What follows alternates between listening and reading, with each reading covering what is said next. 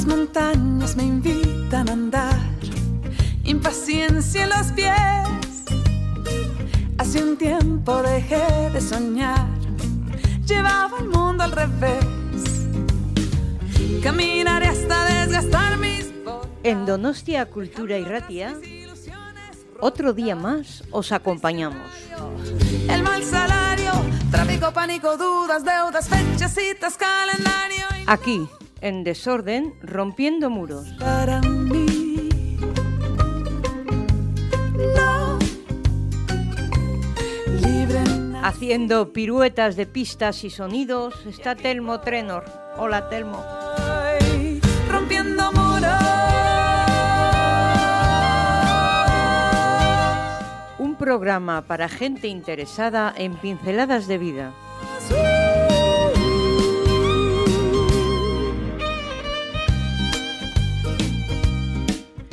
Hoy recojo algunas conclusiones de la entrevista en Monterrey a la escritora y periodista Ángeles Mastreta sobre su libro Mujeres de Ojos Grandes, dentro de las jornadas de feminismos en el 2021.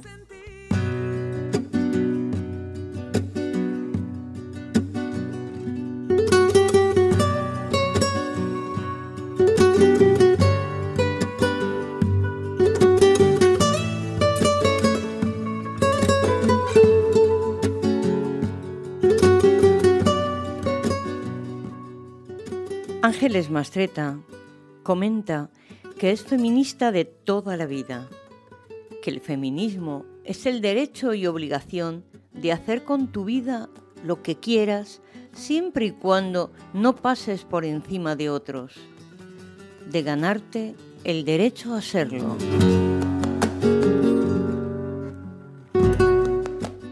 Y así dice, soy feminista junto con todas las mujeres para acompañar a las otras, para vivir y sobrevivir en una sociedad que normalmente nos acosa mucho.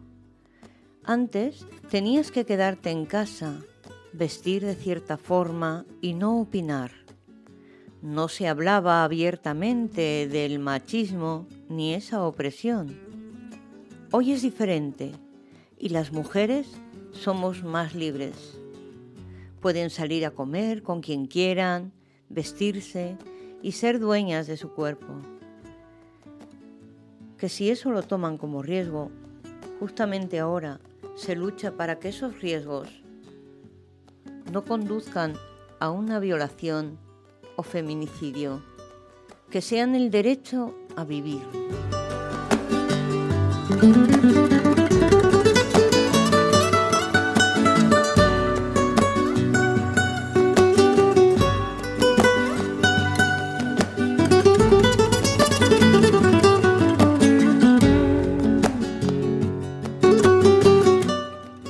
Esta pequeña introducción he querido compartirla hoy aquí a modo de presentación de un cuento del libro Mujeres de Ojos Grandes.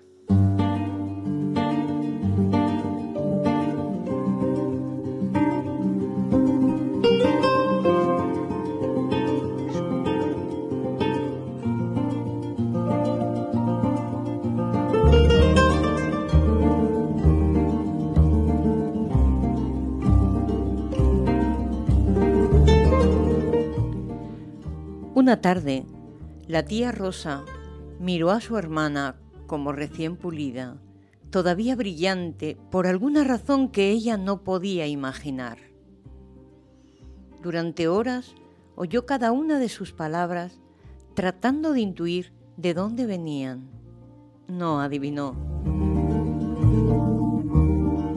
Solo supo que esa noche su hermana fue menos brusca con ella se portó como si al fin le perdonara su vocación de rezos y guisos, como si ya no fuera a reírse nunca de su irredenta soltería, de su necedad catequística, de su aburrida devoción por la Virgen del Carmen. Así que se fue a dormir en paz, después de repetir el rosario y sopear galletitas de manteca con leche en chocolate.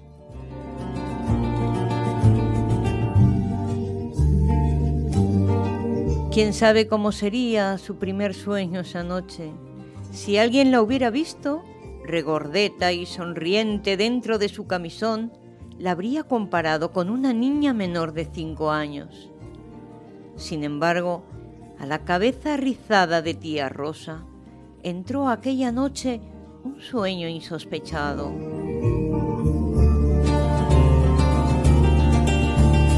Soñó que su hermana se iba a un baile de disfraces, que salía sin hacer ruido y regresaba en el centro de una alaraca.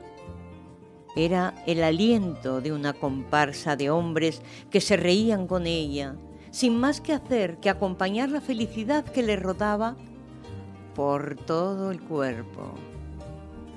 La muy dichosa se quitaba y se ponía una máscara de esas que hacen en Venecia, una de muchos colores, con la luna en la punta de la cabeza y la boca delirante. De pronto empezó a bailar frente a la tía Rosa, que sentada en el sillón principal de la sala, dejó de comer galletas. Tal era la maravilla que había entrado en su casa. Su hermana levantaba las piernas para bailar un cancán que los demás tarareaban, pero en lugar de los calzones y los encajes de las cancaneras, ella llevaba una falda diminuta que subía complacida enseñando sus piernas duras y su pubis cambiando de lugar. Porque sobre el sitio en el que está el pubis ella se había pintado una decoración de hojas amarillas, verdes, moradas, que palpitaban como si estuviera en el centro del mundo. Y arriba de una pierna, brillante, espongojado, iba el mechón del pelo de su pubis, viajero y libre como todo ella. Después de aquel sueño, al día siguiente, la tía Rosa miró a su hermana como si la viera por primera vez y le dijo, creo que te estoy entendiendo. Amén, le contestó la hermana, acercando a ella su cara brillante para darle un beso de los que regalan las mujeres enamoradas, porque ya no les caben bajo la ropa. Amén, dijo Rosa, y se puso a brincar su propia pesadilla.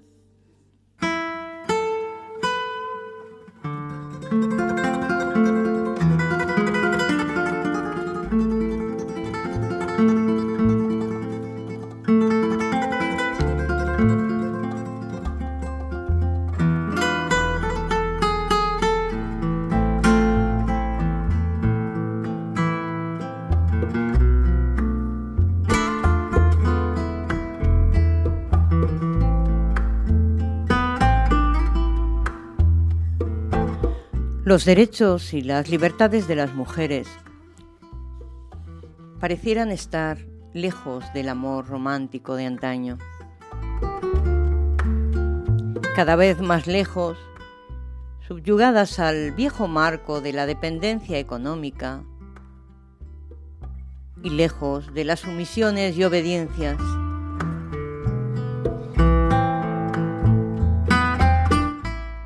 Sin tener como comentaba antes Ángeles Mastreta, el deber ni la obligación de cubrirse el cuerpo.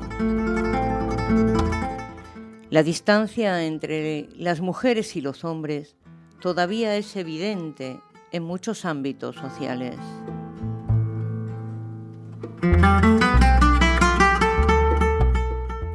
Pero las mujeres tenemos nuestra capacidad de avivar nuestros deseos, nuestras apetencias y enamoramientos no desechemos el arco de Cupido y sus flechas, que no es de guerreros ni de encrucijadas violentas, sino de la búsqueda de encuentros para vivirnos mejor.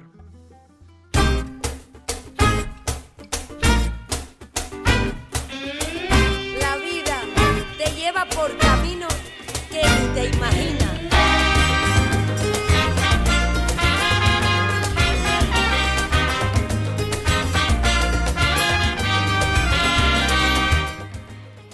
Y hasta aquí otro programa más. Espero que os hayáis divertido. Os dejo con Amparanoia. La vida te da. Y a disfrutar. triste y qué haré yo con mi vida lo que debo hacer con lo que quiero lo que quiero tener con lo que tengo vete tristeza viene con pereza y no me deja pensar vete tristeza tú no me interesas está sonando la rumba y me llama me llama a bailar la vida te da presión y no es de garrafa, no es de sifón. La vida te da preocupación, deja la preocupa, pasa la acción. La vida te da presión y no es de garrafa, no es de sifón. La vida te da preocupación, deja la preocupa, pasa la acción.